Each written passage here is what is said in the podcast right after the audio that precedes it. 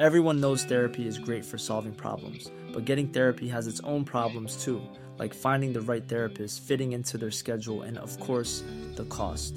Well, BetterHelp can solve those problems. It's totally online and built around your schedule. It's surprisingly affordable too. Connect with a credentialed therapist by phone, video, or online chat, all from the comfort of your home. Visit betterhelp.com to learn more and save 10% on your first month. That's BetterHelp, H E L P.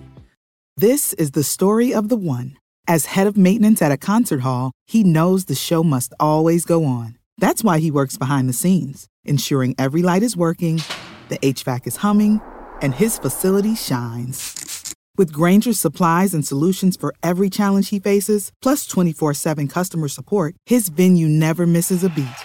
Call quickgranger.com or just stop by. Grainger, for the ones who get it done.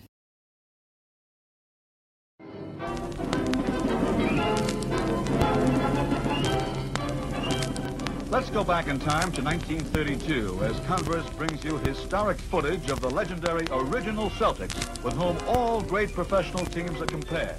We have now taken over your radio.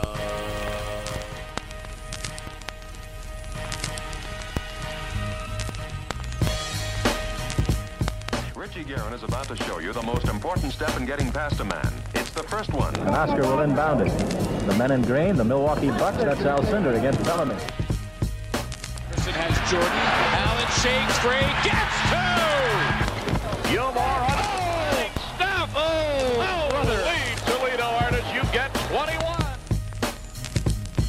4.28 to go in the first quarter for the Cow Palace. Here's Barry.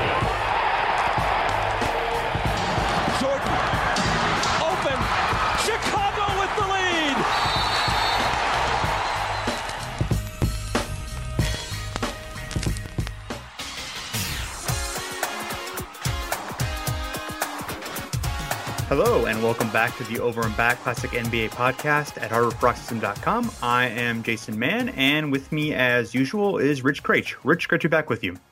Yes, I am. Uh, I am ready for WrestleMania, brother. Indeed. I don't know about you, but I'm ready as well. Yes, we are continuing our uh, Russell uh, Mania series, looking at the uh, life and career and legacy and all the good stuff about uh, Bill Russell. And uh, today we are going to talk about the uh, the rivalry that he had with uh, Wilt Chamberlain. Or was it really a rivalry? It could have been a competition. Uh, it was a a friendship. A it was it was many things. And um, who better to uh, discuss it with? Uh, is the the author of the new book "Ball Don't Lie" and a great guy to talk about basketball history with, Yago Colas. Yago, welcome back to the show, sir. Thanks, guys. It's good to be here. And um, I, am going to start off with something that uh, Russell said that that I think is um, is very appropriate here. Um, quote: "We were never rivals; we were competitors. A rivalry means there is a victor and a vanquished. In this case, there was never a victor or a vanquished, just competitors." And you, you wrote a, a, great chapter in your book, Yago, about um, the myth of the rivalry and um, first of all, I guess before we get into the the chapter itself and some of the points that you made, why don't you talk about the book a little bit at first, uh, and just you know just let everyone know kind of what it's about, and uh, tell them that they should buy it too because it's really good. Okay, you should buy it. Uh, can, yeah, you, we're good. You can get it online from Amazon or from Temple University Press directly. I think maybe Barnes and Noble too. Um, it's basically a book about the history of basketball by way of the stories that the culture of basketball has generated from the time of its invention up through the present day, really. And um, I'm particularly interested in what I call myths, which are certain stories that may contain truth, may be entirely true in some ways, but in particular convey a certain firm belief um, for those who adhere to those myths.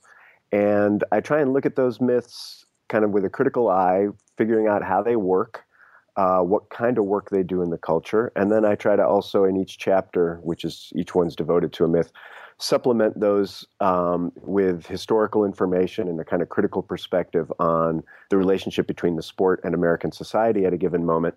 And then lastly, I try to offer kind of an alternative to each myth. Um, each chapter has a section um, that's called an invention.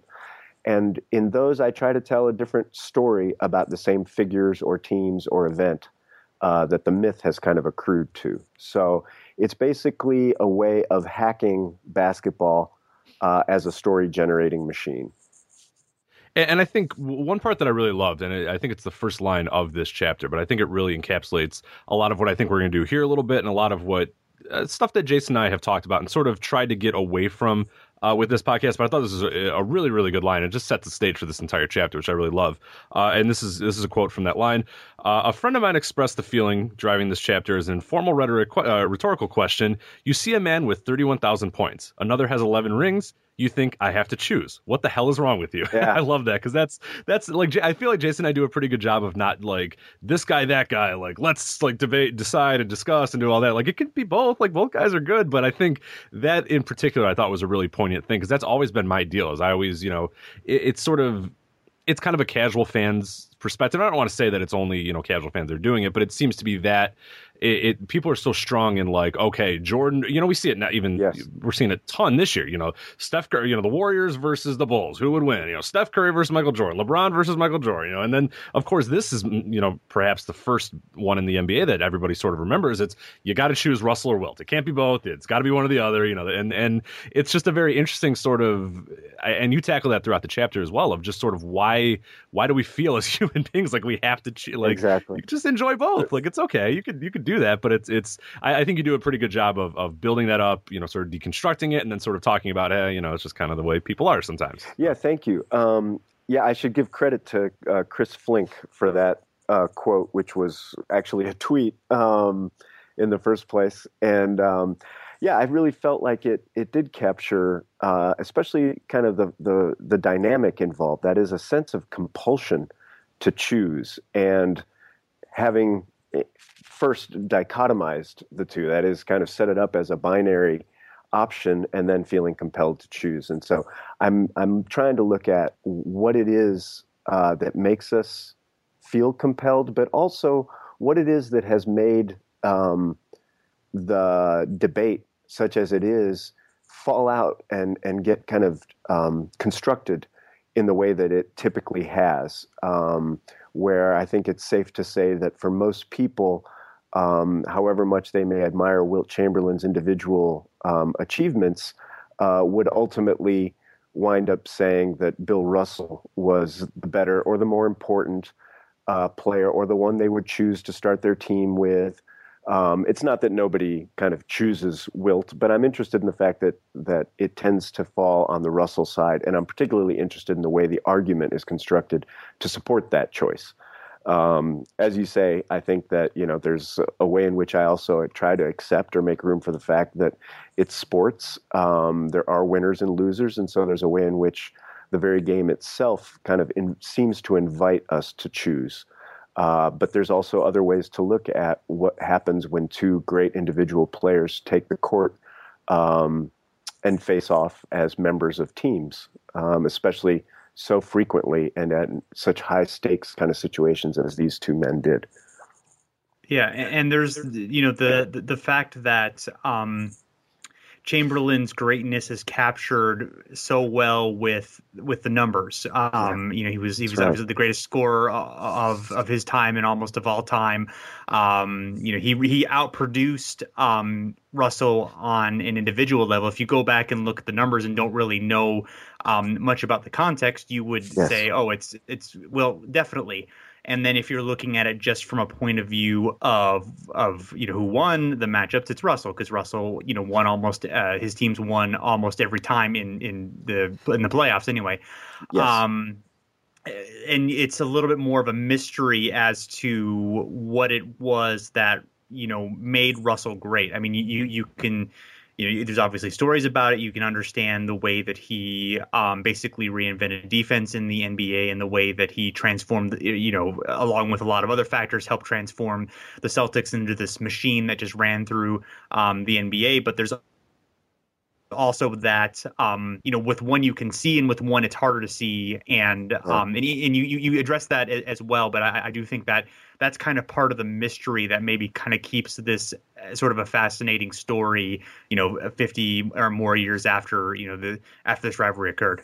Absolutely. I mean it's part of you know just the way you just described i think it's excellent. Um, you know it taps into some very deep seated uh, kinds of quandaries or dilemmas that we experience just as human beings. Forget basketball fans. Um, you know, between the tangible and the intangible, and the mind and the body, and you know, we always, you know, we want to reconcile these things, but we also kind of sometimes feel them to be in tension and need to settle uh, on one as more important or more valuable. And I think that uh, I'm not the first to say for sure. Uh, in fact, Russell himself said it um, long ago that just about every kind of debate you'd want to have about human existence, you could project onto these two players. Um, and so I think that you know that's part of what drives this as well. That we don't necessarily kind of maintain a solid awareness of what it is that makes us invest in these particular kinds of um, arguments. The other thing I just wanted to say, uh, you know, I, one of the most striking things I discovered in doing the research for the book is that uh, they played what 140 some games against one another. Um, mm-hmm. Yeah, 143. 143, right? And um, the average margin of victory for the Celtics in those games was two points. Um, so as much as the Celtics won, you know, the majority of the regular season games and so many, so many uh, playoff games and championships, especially, ultimately you're talking about a single field goal. Um, and so it, it's it's interesting to me that that that fact, for example, gets lost um, in this very oversimplified um, dichotomy between individual statistics and rings. Mm-hmm. Yeah, and I, I think the, you know one thing that you um, made a really interesting point is that you know if, if you kind of looked at um, if you've never seen the two side by side, based on the how the two were described, yeah. you would see Chamberlain as like this hulking giant, and Russell as you know this this skinny, frail guy who just couldn't physically compare. And and Chamberlain is obviously um, bigger, but Russell was um, you know, incredibly, incredibly big, incredibly strong, could jump high, was, you know, was skilled. I mean, he, he was every bit the match for Chamberlain as an individual. I mean, the only, only thing that Russell really couldn't do on a basketball court effectively was shoot. He did everything else. He was an effective scorer, a great passer, obviously, yes. you know, a trans, a defensive player. Um, you just they were both incredibly intelligent players too. Um, exactly. so yeah, there, there's a, there's a, there's a um, a, a, tendency to kind of cast uh, Chamberlain as this giant whose physical gifts just let him, you know, be great, but he lacked the, you know, the the mental fortitude that Russell had, and the, you know, willingness to self-sacrifice and work hard, and and and all that kind of stuff. Yeah, that's really important, and I think, I mean, I don't know if you guys want to get into this at this point or not, but um, in the book, you know, an important part of what I feel I kind of discover about this rivalry is how it fits into the history of race. Um, in, in, the NBA, and you know they um, appear in the first decade um, after the desegregation of the NBA, and in the context of the rising civil rights movement in the country more broadly. And uh, part of what I speculate ultimately, I mean, I can't really prove this kind of thing, but um, part of what I speculate that this myth does um, for fans is sort of resolve or keep at bay certain anxieties that arose at that time a- around the rapid ascendancy of African American players in the game, their presence, but also their transformation of the game. And there were really, at this point in the late 50s and then into the 60s, no players that embodied that um, more strikingly than Russell and Chamberlain, who really kind of took the game above the rim. Um, and I think that at, at that moment, given the history of the game, which had for the first 50 odd years um, been at its kind of most recognizable institutional levels, most visible institutional levels, a white game. It was a segregated game. Um, I think that produced a lot of anxieties for fans and journalists, and you see this in the in the writing at the time. Um, and there's a way in which I think the myth of the rivalry allows uh, those fans to, in effect, appear to accept the presence of African Americans in the league because, after all, they're choosing between two black players uh, as to who is the best. Um, but in another way, by kind of mapping certain qualities that had traditionally been attributed with white players and connected to some kind of ineffable essence of basketball, by mapping those onto Russell, uh, they could in effect sort of safeguard those values. And Chamberlain, in the meanwhile, could get painted with all these sort of supposed attributes that were really stereotypes about black men and black athletes at the time, and, and honestly still to this day. Yeah, and I think that the the to this day, and, and of course you you expound on this a ton in that chapter, which I'll obviously of course recommend people read uh, to get a better you know idea of this. But no, it's still something that I think we I, I know Charles Barkley uh, in recent years has been very outspoken about that. Usually during like draft, uh, you know, around draft coverage or whatever, yeah. or even when a lot of this. I know the, the one of the big times when it was coming out was during before LeBron had went to Miami and won the championships.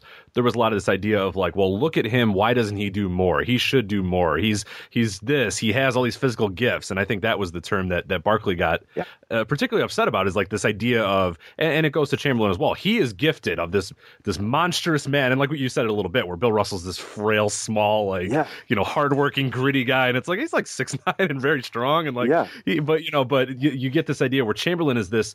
He he doesn't work hard. He's got these natural athletic gifts, but he doesn't do enough with them. He can't win because he doesn't work hard enough, or he doesn't try hard enough, or he doesn't do this. But he's got that. Like he gets by on on just pure physical, like something that didn't even, you know, he had no control over. It just was blessed upon him as the size and this, you know, strength or whatever. And then whereas Russell, like you you say in the chapter a lot, you know, unfairly as well as sort of, you know, people sort of ascribe to him to being, you know, smaller and more, you know, it required more hard work. And there, there are some instances where that is true, where Russell did work harder than Chamberlain at certain points. But the idea that, of course, that Will Chamberlain was this like loafing, like, like that he just didn't care, like he didn't want to try, like he didn't, didn't work hard at his game, like that sort of stuff. It really, it, it, it gets you. But I think you do a great job in that chapter, sort of breaking down how nicely and, and conveniently it fits into the, okay, we have, you know, black basketball players which are just physically gifted but lazy and then there's these guys and they're hustlers and they're gritty and they're tough and that, and that still comes out today but of course like you said it, it, it, was interesting that america sort of had to choose oh crap it's two black guys okay we'll go with this guy because exactly. he's closer to what we think white players so it's well, it's super interesting i think you do a great job of sort of breaking it down and, and, and discussing it because when when i was reading that i was just nodding my head the entire oh, time oh, like yep you. you. nailed it so good good thank you i'm glad to hear that yeah. Yeah, it's eh, really you know, and I, I feel that it's you know part of. I mean, I, I I know I, I have certain affinities, I guess, or sympathies with Chamberlain, but but the truth of the matter is, I think that the myth really diminishes um, the accomplishments of both of them, um, and the abilities and the complexity of both of them. So it's it's really not just about trying to kind of rescue uh, Wilt Chamberlain from from stereotypes, but also about trying to recognize the complexity of of Bill Russell as a player and as a human being. I mean, he's and as we, you guys have been talking bit. about. I mean, yeah, and I, I, didn't mean to interrupt, but we talked a little bit in, in our first episode uh, about how like he's an okay scorer. Like yeah. people sort of forget that like he was a pretty good scorer. Like there's numbers that'll show that when he retired, he was among the best scorers in NBA. Like, but there's this idea that he just like never wanted to score a basket. Nope, nope, nope. Just let me rebound and block and steal and like. But right, it's it, man yeah. scored a lot. Like he's a very good scorer. Yeah, too, you get so. an image of him sort of either you know blocking a shot skillfully to a teammate to set off an outlet pass or getting a rebound and throwing it to Cousy, and then as though he just sort of waited under the basket for the next defensive possession. But you know, you can still see um, tape of him bringing the ball up on the break uh, himself. Um, and making pretty um, clever, skillful, well-timed, accurate passes to teammates on the break. Um, you know, this is a pretty amazing thing for a guy his size in an era where those skills were not encouraged um, in players of that size, right? Uh, this is well before any positional revolution, obviously. So, um, yeah, I mean, this is a, a very well rounded basketball player, uh, as was Chamberlain on the other end. I mean, a great defensive presence, a great rebounder, um, and a hard worker. I mean, he played more minutes per game than anybody in history. Um, so it's you know, it's a real selective kind of perception of their play that could lead you to the characterizations that that I think kind of uh, define the myth of the rivalry. Yeah, and it's easy to forget that Russell had basically the ultimate in team stability when it came to, you know, remaining in Boston the um, in, entire time of his career, while, while, almost every single other franchise in the time that they were there, they they moved to a different city. Uh, other than the Knicks, I think every other team did move. Um, and um, you know where Wilt and it was playing for the uh, same coach until he became the, uh, the, the coach of the team. Whereas Wilt, you know, didn't have the same coach for more than three seasons. Had he just you know, uh, his team moved, um, much less stable and supportive ownership situations. Just, you know, um, yeah. Russell didn't have to deal with the obstacles that Wilt had to deal with on um, those things. And you know, there there may be some certain things where, especially relationship with coaches, Wilt did not necessarily contribute to making that a better situation. But nope. um, you know, Russell um, had the you know the genius of his day, the the the greatest coach of his day to um, lean on, and you know, just those personalities and the personalities of the team um, that was built. Um, you know, by a guy who understood dynamics very well. Um, yeah. You know, all those things um, obviously benefited Russell and did gener- generally not help Wilt. Yeah, I agree with that. I think, um, I mean, you know, much is made sometimes of the supporting cast, and I know that Bill Simmons has a chapter in his book uh, where he um, you know, purports anyway to debunk the myth that Bill Russell had uh, superior supporting casts. Um, but I think actually the numbers these days, I think Neil Paine once did a piece on this um, at Basketball Reference, kind of saying, no, actually, he did have a better supporting cast. and I think the other thing you mentioned is really important, which has to do with kind of the stability of the environment. Uh, I mean, the team environment. That is the leadership of Red Auerbach. Um, I think that in um, in the Undisputed Guide to Pro Basketball History, um, Bethlehem Shoals makes the argument or points out that that Auerbach is a kind of um, you know proto Spurs sort of um, general manager in that uh, he was grooming replacement players for particular roles and positions, um, even while certain stars were still kind of on the roll, right? Um, yes. And so you know that gives a player like Russell um, really a, a, lot of kind of I think security and confidence uh, to the to know that he's not going to have to suddenly retool um, his game um, because he knows what parts are there and and what they're going to do, and he can rely on that. And I, I, you know, I'm not an elite basketball player, but I can imagine that that would be a really important factor in contributing uh, to the success and to the willingness to trust the coach um, that you know Chamberlain seemed to have trouble with uh, over his career. Yeah, absolutely. Um, and you know their rivalry obviously or maybe not obviously but it, it, did help uh, spark the popularity of the league um, it, it grew in size it grew in um, in television exposure it grew in you know financially uh, you know it, it, it grew um, throughout the uh, the decade of the 60s and and um, you know, Russell versus Wilt was the defining narrative of the decade, much like Bird Magic uh, 20 years later. Um, and in, fact, their first game was already incredibly hype. Um, Russell had been in the league for uh, three seasons already, um, and had been a major college star at uh, University of San Francisco. Uh, mm-hmm. Chamberlain had also been a big college star and also spent a year with the um, Harlem Globetrotters, who were still a major attraction, sort of at the end of the period in which yeah. they were sort of a bigger attraction than even the NBA was. Um, and in fact, one of the big reasons why integration was fairly slow in the NBA is because um, uh, there was a um, the owners of the teams were did not want to alienate um, Abe Saperstein, who was the owner of the Globetrotters, who um, played double headers with NBA teams and helped uh, bring in a lot of revenue during the early days of the NBA. Yeah. Um, and um, so yeah, it, it, was considered a basically a new beginning of basketball. The Celtics won the uh, game 115 to 106. Russell or Chamberlain outscored Russell 30 to 22. Um, and it was uh, known as the Big Collision or the Battle of the Titans in the newspaper accounts at the time. Yeah. Um, and Russell's uh, quote um, basically just you know eh, he he touted him um, in in their first encounter basically was the guy who would um, never criticize him throughout his entire play career. He would always praise um, Chamberlain as just being great. Now, what a great challenge he was, and what a tremendous um, player he was, and how hard it was to um, play against him. And there's also there's sort of speculation as to whether that was those were really Russell's feelings or whether he um, helped you know was sort of playing into perceptions um, by doing that um, or whether um, you know psychological play whether it was natural. But it, it's interesting that up until a, a very key moment at the um, after Russell retired, which we'll get into, that basically, you know, they um, Russell was complimentary toward Wilt, Wilt was complimentary toward Russell, and they had a you know a, a pretty a deep and respectful uh, friendship. They would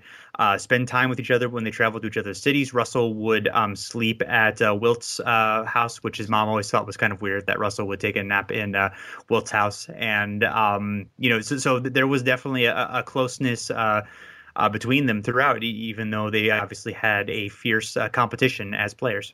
Yeah, that's right. Um, and I think that's important. I mean, I know uh, somebody asked if you know it was a kind of uh, on Twitter. I think somebody asked us if if um, Russell's respectfulness and his proclamations of friendship were sort of mind games, and you know, who knows? That may have been something he felt was effective, but I really, you know, I don't think that. Um, uh, let's say this: I think that if that's the case, he carried it really, really far. Um, if that's all there is to it, and uh, you know, there's this you know famous words um, after Chamberlain died about being unspeakably injured by Chamberlain's death, and so uh, you know, I really think that um, you know these two big black men um, really breaking new ground uh, in a professional sports league and being the first superstars really uh, in that league. Um, you know, shared a bond that I think goes beyond kind of competitive mind games and so forth. Um, you know, they they were in, in some ways very much alone. Uh, I think in ways that probably cemented a friendship and respect. Um, even though you know there were falling outs, and um, and even though you know no doubt they both wanted to win their matchups very badly.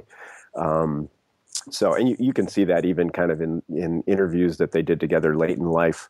Um, you know, there's a little bit of one-upsmanship going back and forth. Um, so I, I, know that that's part of it, but but I do think they shared something quite unique. Um, th- there's no doubt in my mind, and and you know, I make the, I think I cite Russell talking about it, and you mentioned it in your opener that, you know, he didn't see it as a rivalry, he saw it as a competition. And I think he had a very sophisticated understanding, Bill Russell did, of what competition really means um, and, or can mean in sports, uh, a, a, a, notion of it that we've kind of lost sight of. Uh, today, but you know, in at the time of basketball's invention, and for most of the history of sport, uh, sure there are winners and losers in competition, but those are means to a different end. Uh, the point isn't just to win for the sake of winning. The point is that winning is there to spur you to excellence, uh, physical, emotional, intellectual, spiritual excellence. Um, and I think that that's what he recognized occurred over the years of their competition, and that that's really why he was uh, stressing that um, that it's not about the vanquished and the victor, but about what together they produced over the course of a decade.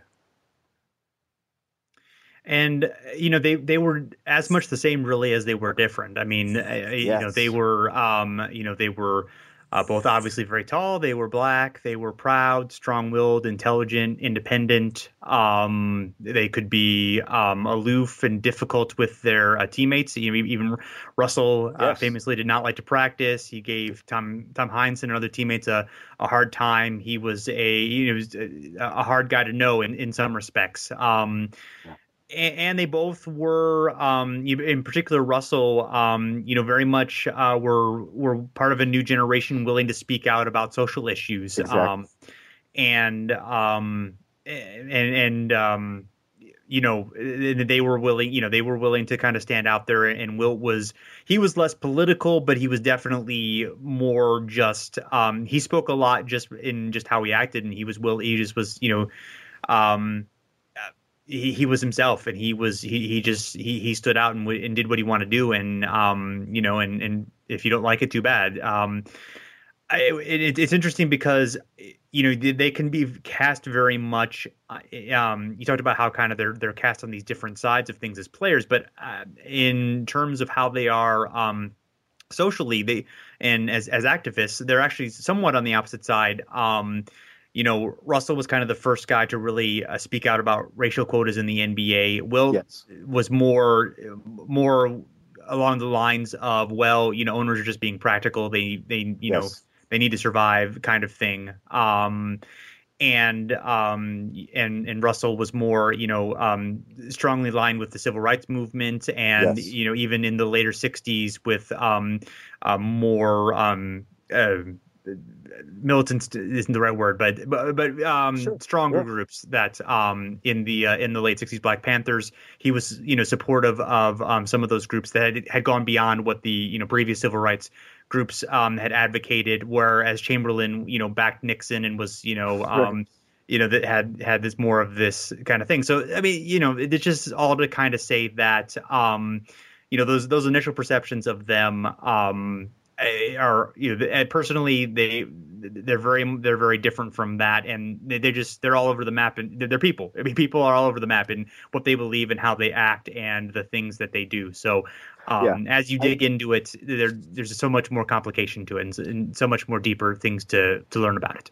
Yeah, I mean, the only comment I'd make about I, I think your characterization of their politics is is really accurate. The, the only thing I would say is that you know, from everything I've been able to read about Chamberlain, um, I I really wound up feeling convinced that though I disagree with him, um, he believed that when he was speaking out, he was speaking out in favor of things that he thought were going to be best for African Americans. In other words, he was not somebody, as far as I can tell, who ignored social issues or racial issues or believed they didn't matter or that, you know, he, nor for that matter, that he was somehow um, immune to suffering from racism. Um, I mean, I think he was aware of it and aware of it as a social problem um, and a problem that affected blacks who weren't rich and famous like him.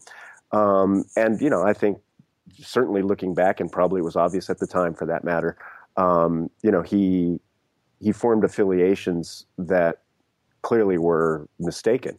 Um, but, but in the myth of the rivalry, those mistakes get turned into kind of moral flaws as though they are proof of his selfishness or his individualism or his kind of prickly sensitivity. Um, and Russell's activism is proof of his integrity. And it is proof of his integrity, but I don't think that it's fair to say that um, that Chamberlain was acting without regard for issues of civil rights or racial inequality in in the U.S. Because from all I, have read, he thought he was acting to try to remedy those issues. Yeah, I, I think you're right for sure. Uh, Rich, um, do you want to go through some of the? You, you dug into some of the numbers. Is there anything that yeah. uh, you want to get into? Yeah, just real briefly here. This is kind of a, a great breakdown. And Basketball Reference has this uh, as well, which made it a lot easier. Of course, I'm sure a lot of people looked up Wilt Chamberlain versus Bill Russell, so they said, you know what, we'll make a whole page about it, uh, which is pretty good. But of course, the first fact uh, that I actually pulled out, which Yago you you mentioned a little bit earlier, is that over the course of their 143 games uh, they played between playoffs and regular season, uh, Russell's team has won by roughly two points. So yeah. as you said, it's a very you know, despite there being you know all these game sevens and all these, th- and, and of course the moments you sort of assume Russell is the winner, Chamberlain as a loser, it you know two points. It's, it's not as it's not as big as it uh, it appeared. But uh, 94 regular season games. Uh, Wilt averaged 20 uh, 29.9 points per game. Unfortunately, he carried a 37 and 57 record. Uh, where Bill Russell he had 14.2 points per game, but of course had the 57 and 37 um, advantage. Uh, the first game they ever played, we mentioned a little bit earlier. Uh, Boston won 115 to 106 against Wilt's Philadelphia Warriors. Wilt had 30. Russell had 22. Uh, the last matchup between the two in the regular season, Los Angeles actually won this time. Los Angeles, Wilt Chamberlain's Los Angeles Lakers, uh, 108 to Boston 73, and this is on March 16th, 1969. Uh, Wilt had nine points and Russell only two, and this was, of course, um, Russell's last year, but we'll get to that in a little bit because they uh, they do battle again in the playoffs. Uh, they have 49 uh, total playoff games between each other. Uh, Wilt's 25.7 points per game, so a little bit down, uh, but a record not that bad, 20 and 29 actually. But of course, all the game sevens and all the big big time games yeah. Uh, are all in Russell's favor. Russell are, are, mostly in Russell's favor. Russell 14.9 points per game, but of course 29 and 20 his record. the first game they ever played, Boston won 11 to Philadelphia Warriors 105, which is ironically the same date as their final regular season game, that March uh, 16th. So that's, that's nice and interesting. Uh, Wilt had 42 points. Uh, Russell had 19 and fouled out, but of course his team still won. Philadelphia Warriors, they lost though, unfortunately. Not. And then the last game the two ever played, Boston won 108 to the Lakers 106. It's a very famous game that I'm sure we'll talk about here in a moment. Uh, May 5th, 1969, uh, Wilt Chamberlain had 18 points. Bill Russell had six, but of course, uh, it's famous for many, many other things. So I don't know if you want to jump into that right now, sure, well, as well, because it's a very, uh, it's a poignant game yeah, for we'll, sure. We'll we'll, do, we'll go through uh, the early playoff, some some of the major playoff um, okay uh, things, and then then we'll get, we'll kind of uh, finish with that because obviously it's very uh, important to them and their relationship.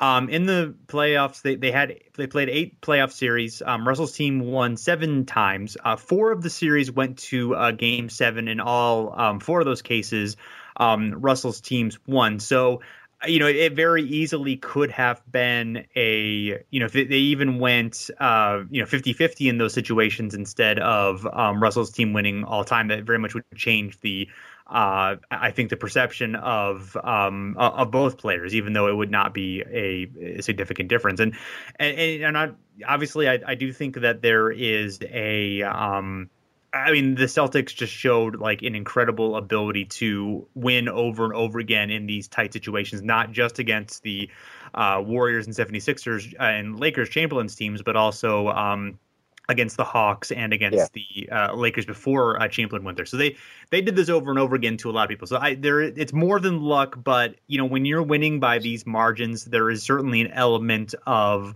luck that that goes into that. I I think that that's pretty fair to say. Yeah, I would agree with exactly what you said. I think that um, uh, there's a luck plays some role. I think that um, you know it. I, my, my sense is that um, you know winning and closing out is something that is learned also. Uh, and learned through experience. And you know, as you pointed out earlier, um, Russ had won um, two uh, NCAA titles with San Francisco back to back.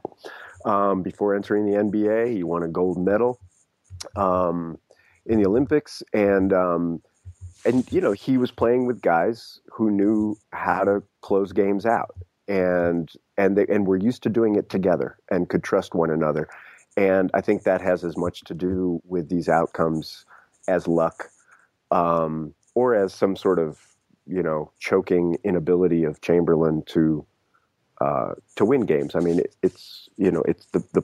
I think the issue has to do more with what he, what experience he had with that task, and what resources he had around him to enable him to to complete it successfully. Uh, I mean, this goes back to you know when he was at North Carolina, uh, at Kansas, sorry, and they lost to North Carolina in the NCAA title game. Um, you know, it's it, it it, there's something really tragic. I mean, I'm st- starting to sound like a Wilt partisan, and I don't want to, but there's something very tragic to me about uh, the margin by which we could be having a really different conversation. Yeah, absolutely. Um, so, uh, 1960 Eastern Division Finals, the Celtics won 4 to 2 against the Warriors. In 62, a rematch in the Eastern Division Finals, the Celtics win in 7. This is a, a game 7 where uh, the Boston wins 109 107 in overtime. Russell ties his own finals record with 40 rebounds, and Sam Jones hits a game winner with two seconds left. Um, in the 64 finals, uh, the Warriors have moved to San Francisco at this point. Uh, the Celtics win that one easily 4 to 1. In the 65 Eastern Division Finals, uh, Wilt is now in the 76ers. The Celtics won four games to three. Um, uh, they won game seven. The Celtics won game seven, 110 to 109. This is the famous uh, Havlicek steals the ball where he stole the yeah. inbounds pass by Hal Greer after uh, Russell actually had a uh, a turnover in that uh, in that series. Um, the 66 Eastern Division Finals, the Celtics win uh, four to one uh, fairly easily. If I'm not mistaken, there was a, a pretty serious injury for the uh, 76ers in that series. Uh, 67, the Sixers finally uh, break through the uh, the 68 win team that was the greatest single season team of all time at that point. Um, and um, Russell is gracious in defeat, uh, visiting Chamberlain in the locker room and shaking his hand after uh, that loss. Um, the the Sixers ended up winning the uh, championship for Wilt's first championship in his career. The uh, 68 Eastern Division Finals. It's another narrow one where Celtics win in seven, uh, 100 to 96. But I, I, and it's the first time a team that was down three to one ended up winning a series. And um, I think the most fascinating thing to me um, that sort of illustrates kind of the different environments that the two were in is um, the game one was on April 4th, um, 1968, which was the, uh, uh, day that Martin Luther King was assassinated. And um, basically, the Celtics and the Sixers both had to deal with the decision of like whether you know they were able or willing to play the game. Um, it was in Philadelphia. Um, Red Auerbach, who was the GM at that point, Russell Russell was the coach, called an emergency meeting to discuss whether the team should play. Russell didn't want to, but he feared riots if they did not. The team eventually discussed the matter and discussed it pretty like matter of factly. Like there was, um, like Bailey Howell uh, during that um, meeting was like, oh, you know, it, he was a reverend. Like if you know, um, if um, Billy Graham had died, would we cancel the game? So there, there were, I, what, what, yeah, what, what I'm trying to say is that there were the attitudes were there were there was it was open open minded environment where people could speak their mind and not fear you know e- even saying something as horrible you know as as that. But I but I think in this case it's good. I mean they were able to kind of get those feelings out. and they eventually discussed the matter and decided that you know at that point it was fairly close to the time of game. There was a fear that riots might happen, so they decided to play. Um, on the other side, Wilt uh, had called um, Jack Ramsay, the GM, um, ahead of time, saying that he didn't want to play, but Ramsay basically brought up ticket sales and contractual obligations and was just, you know, like not sympathetic about it. Um, then right. Wilt and Russell sort of talked, and both decided yeah. that you know it was, it was, a good idea to play. But then later, um, uh, Alex Hannum, the coach, you know, d- didn't call a meeting, so the Sixers showed up basically around game time, finding out the Celtics had voted to play they all had they several of the players met and um, at that point basically it was decided that it was too late to um, to make a decision and then everyone you know was um, it, you know was an element of disharmony where they didn't really deal with the situation the the management yeah. didn't really understand how to deal with it and you know it, it, affected one team in one way and, and another team in another way so I, I thought that was sort of an interesting um, kind of showing a parallel, not really with Russell and Chamberlain themselves, but more with just the environments that they were in. Yeah, that's right. I think that's a great analysis. Um, yeah, nothing to add to that. That's a it's a great description of how it went down and and what forces were at play. I think for for the two teams, and go, I guess I would just say you know it goes back to the earlier point that y'all made about uh, just the stability of the environments, um, or you know relative stability of the of the environments in which each of the two players was kind of not just playing basketball, but sort of just navigating life as uh, sort of very visible African Americans at a time of conflict, tragedy, and so forth. Yeah, and and really, I mean, they uh, even though the Sixers had you know really been a successful team and looked like they were going to be kind of the dynasty that took over after the Celtics were done. Um, after they lost the series, you know, um, Chamberlain was uh, he wanted out. He was traded to, to the Lakers, and that everything sort of broke apart. Alex Hannum left, and um, they slowly started to um, decline. Within just a few years, they were the worst team in NBA history uh, up until that point. So, it, I mean, it really was like a you know, a, it wasn't this wasn't this moment itself that led the spiral downward, but just the environment went from so incredibly good to um, so incredibly bad in you know in six years. Um, and then the the 1969 finals uh, that we referred to uh, the Celtics, uh, who were at, at this point were uh, were all in their um, early to mid 30s and were definitely aging and had struggled a bit in the regular season, had had the worst regular season in uh, Chamberlain's or excuse me in, in Russell's uh, career there. Um, they were able to uh, beat the Lakers, who were heavily favored in the series. Uh, Chamberlain famously was uh, landed awkwardly when grabbing a rebound and came to the bench with an injured knee with about five minutes left. The Lakers were down 103 96, but behind their backup center, Mel Counts, the Lakers cut the lead to 103 102 with two minutes left. Chamberlain kept um, informing um, Butch Van Breda Kolff, their coach, that he was ready to return, but he had been they had been feuding really uh, horribly yeah. for the entire season. The coach said, "We're doing fine without you," and Wilt never got back to the game. And then um, Don Nelson hits a uh, he's able to get the ball um, after it was deflected off of uh, John Havlicek, and he uh, takes a jumper from the uh, foul line, and then it bounces off the rim and just drops uh, drops in. We talked uh, about this uh, game seven during our game seven series last year, so you can, there's more detail if you're interested in that. But um, so that this is the another you know there's four situations here I think where uh, you know it just barely just a bounce went the Celtics' way, and they were able to um, to uh, you know win a championship. and And this is Russell's last game, and um, and you know and, and that's it for their uh, at least at least their rivalry when it comes to um, their their playing rivalry. We'll say correct. Yeah, that's right.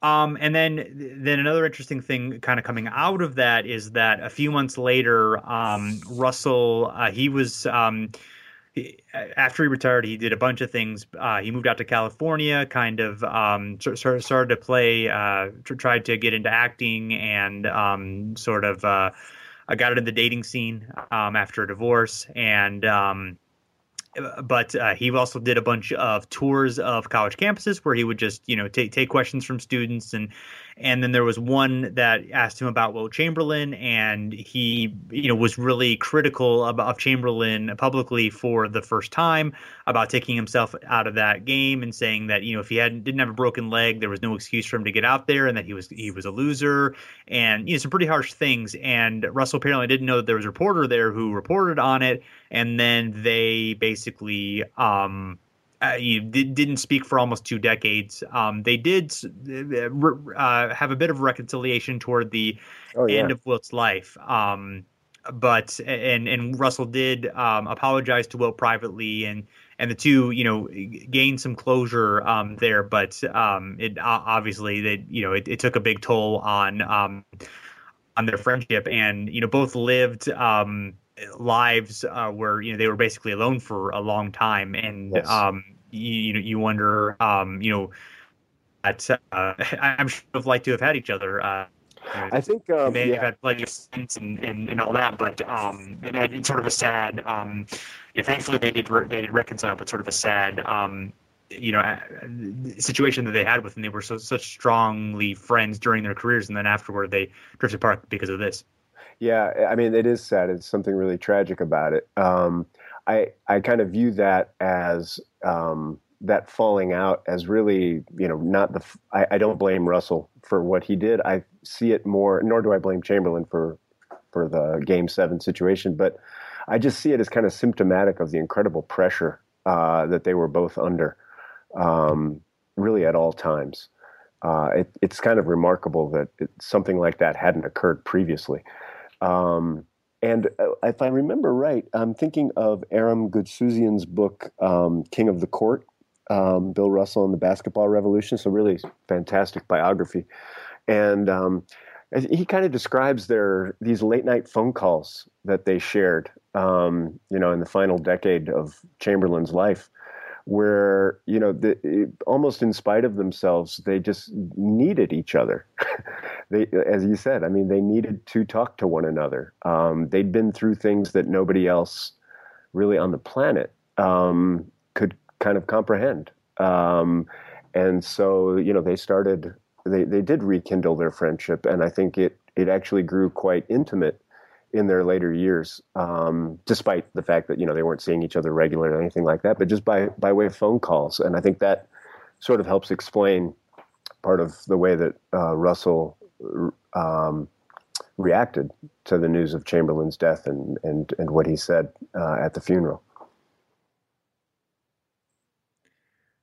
Um, so two things that I think um, I'd like to close with, uh, unless anyone else has um, anything else. I, you know, uh, heading back to um, to to well, first I'll bring up um, like let's say that that Will and Russell never had to deal with the opinions of sports writers or sports fans if they could have just played basketball and um and, and enjoyed it and um you know and, and me you, we could still see it and we could still understand it but we could you know they they did they were insulated from the the criticisms that they you know dealt with as players you know whether it was basketball criticism or whatever they were doing you know Mhm. I, I wonder how um we'd view this rivalry in that context if there wasn't just such like um so much invested in the fact that one got the better of the other in terms of team success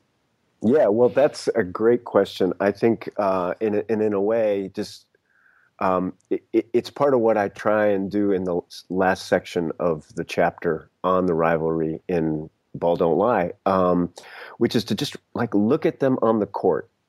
You know, having deconstructed the rivalry, we we can't take back all the stories we've heard, but but if we can set them aside briefly and just watch them play uh, together, and and really see um, them as a unit, uh, not only as rivals or as competitors or as individuals on opposing teams, um, but really almost like artistic collaborators.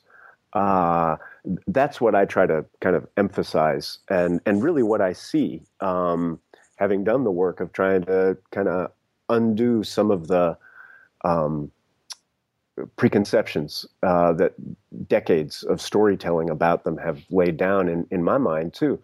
Um, and and I really see there uh, a collaboration more than anything else. I mean, it was a competition, but it's a competition that engendered a collaboration, and that collaboration had profound effects on the game of basketball. I mean, I really don't think that there is any element of the game now that can't, in some way or another, be traced back to them uh, not directly, obviously, in some cases, but but indirectly. I mean, they they they truly revolutionized the game together, and in the course of doing so, they revolutionized or, or participated in a in a revolution in American society and in the way in which black athletes were viewed, and in the way in which um, black people were able to view themselves. Um, so that's what I think we would see um, if and what we can still, in at least a certain way, imagine ourselves seeing uh, or adopt as a perspective. And and it's really what I hope people do when they think about these two players.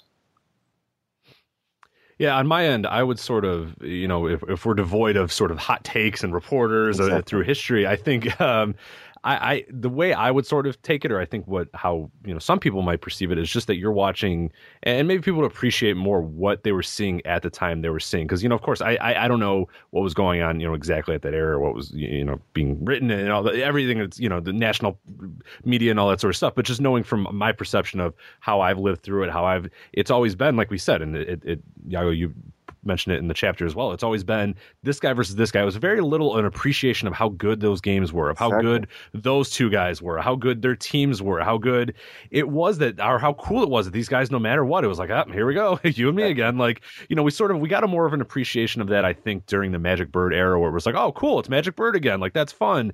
And yes, there was that element of okay, it's Bird versus Magic, who's going to win or whatever. But I feel like there's a difference there where people just seem sort of generally happy that those guys played each other, those guys had great games, or those guys, you know, had great performances or whatever.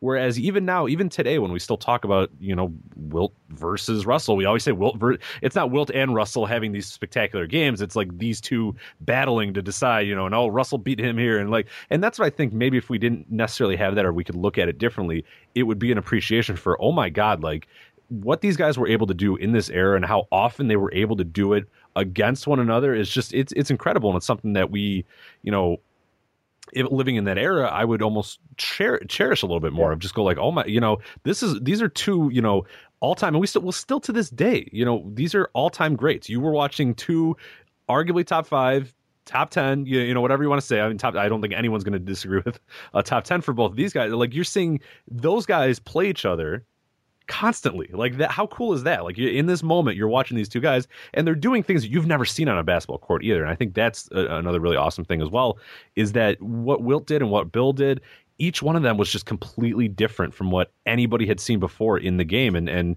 you know, many of the Russell biographies that we've sort of read and, and, and leafed through uh, in anticipation of this WrestleMania thing or whatever talks about just how much of a culture shock it was to see what Russell was doing, you know, in terms of blocking the shot. Like, oh my God, somebody like, like that's a revolutionary thing of like blocking. And then Chamberlain comes in and it's just this completely you know, game breaking sort of guy and game breaking offensive talent that just completely radically altered the game. So I think that's sort of what I would you know, if we take away the who won, who won, you know, who, who won this finals and who did this, it would be that, oh my God, you know, the, the confluence of these two guys at the same time being as good as they were, and then the fact that they played each other all the time in big moments and big games or whatever is just just cherish that and and, and to sit back and sort of enjoy it versus worrying about who won or, or, or who was going to win or who was going to win a championship or who was a disappointment or who was overachieving just sort of appreciating it a little bit more absolutely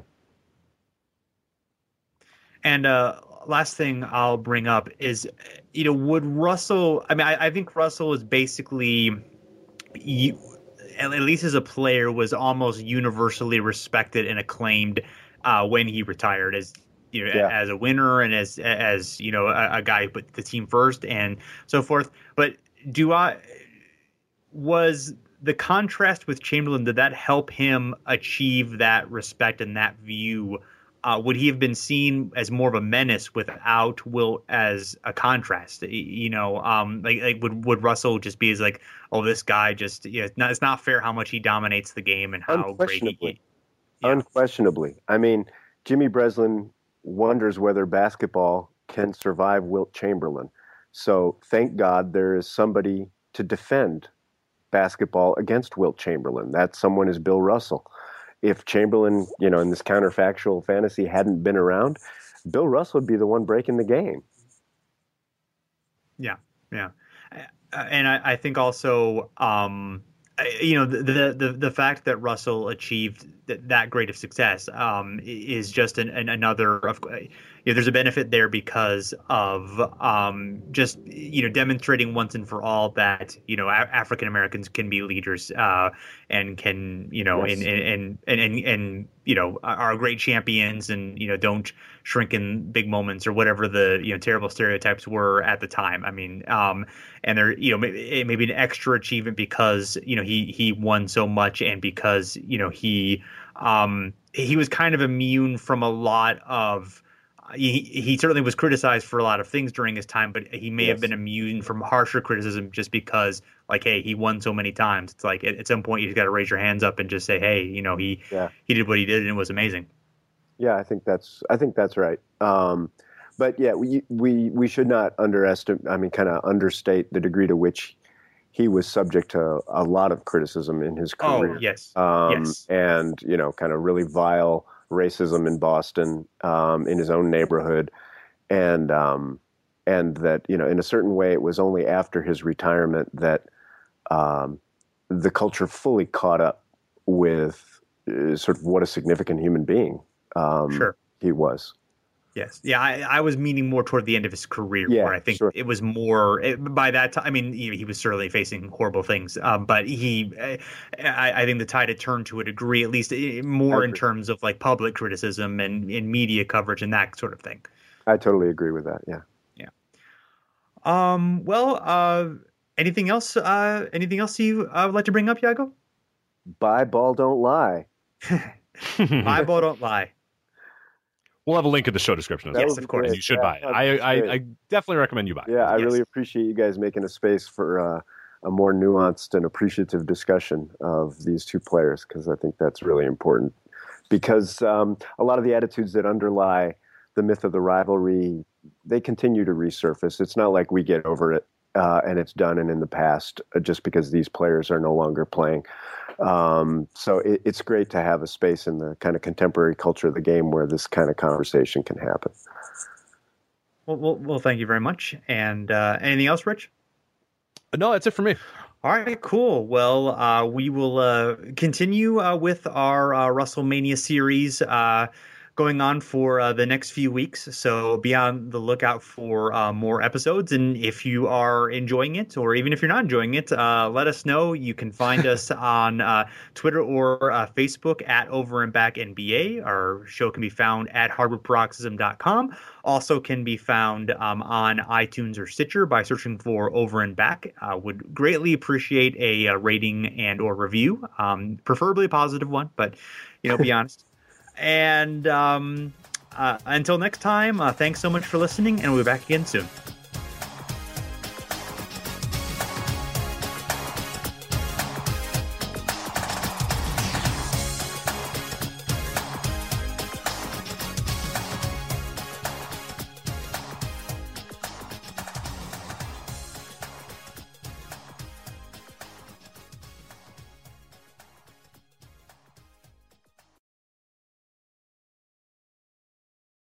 This is the story of the one. As a maintenance engineer, he hears things differently. To the untrained ear, everything on his shop floor might sound fine, but he can hear gears grinding or a belt slipping.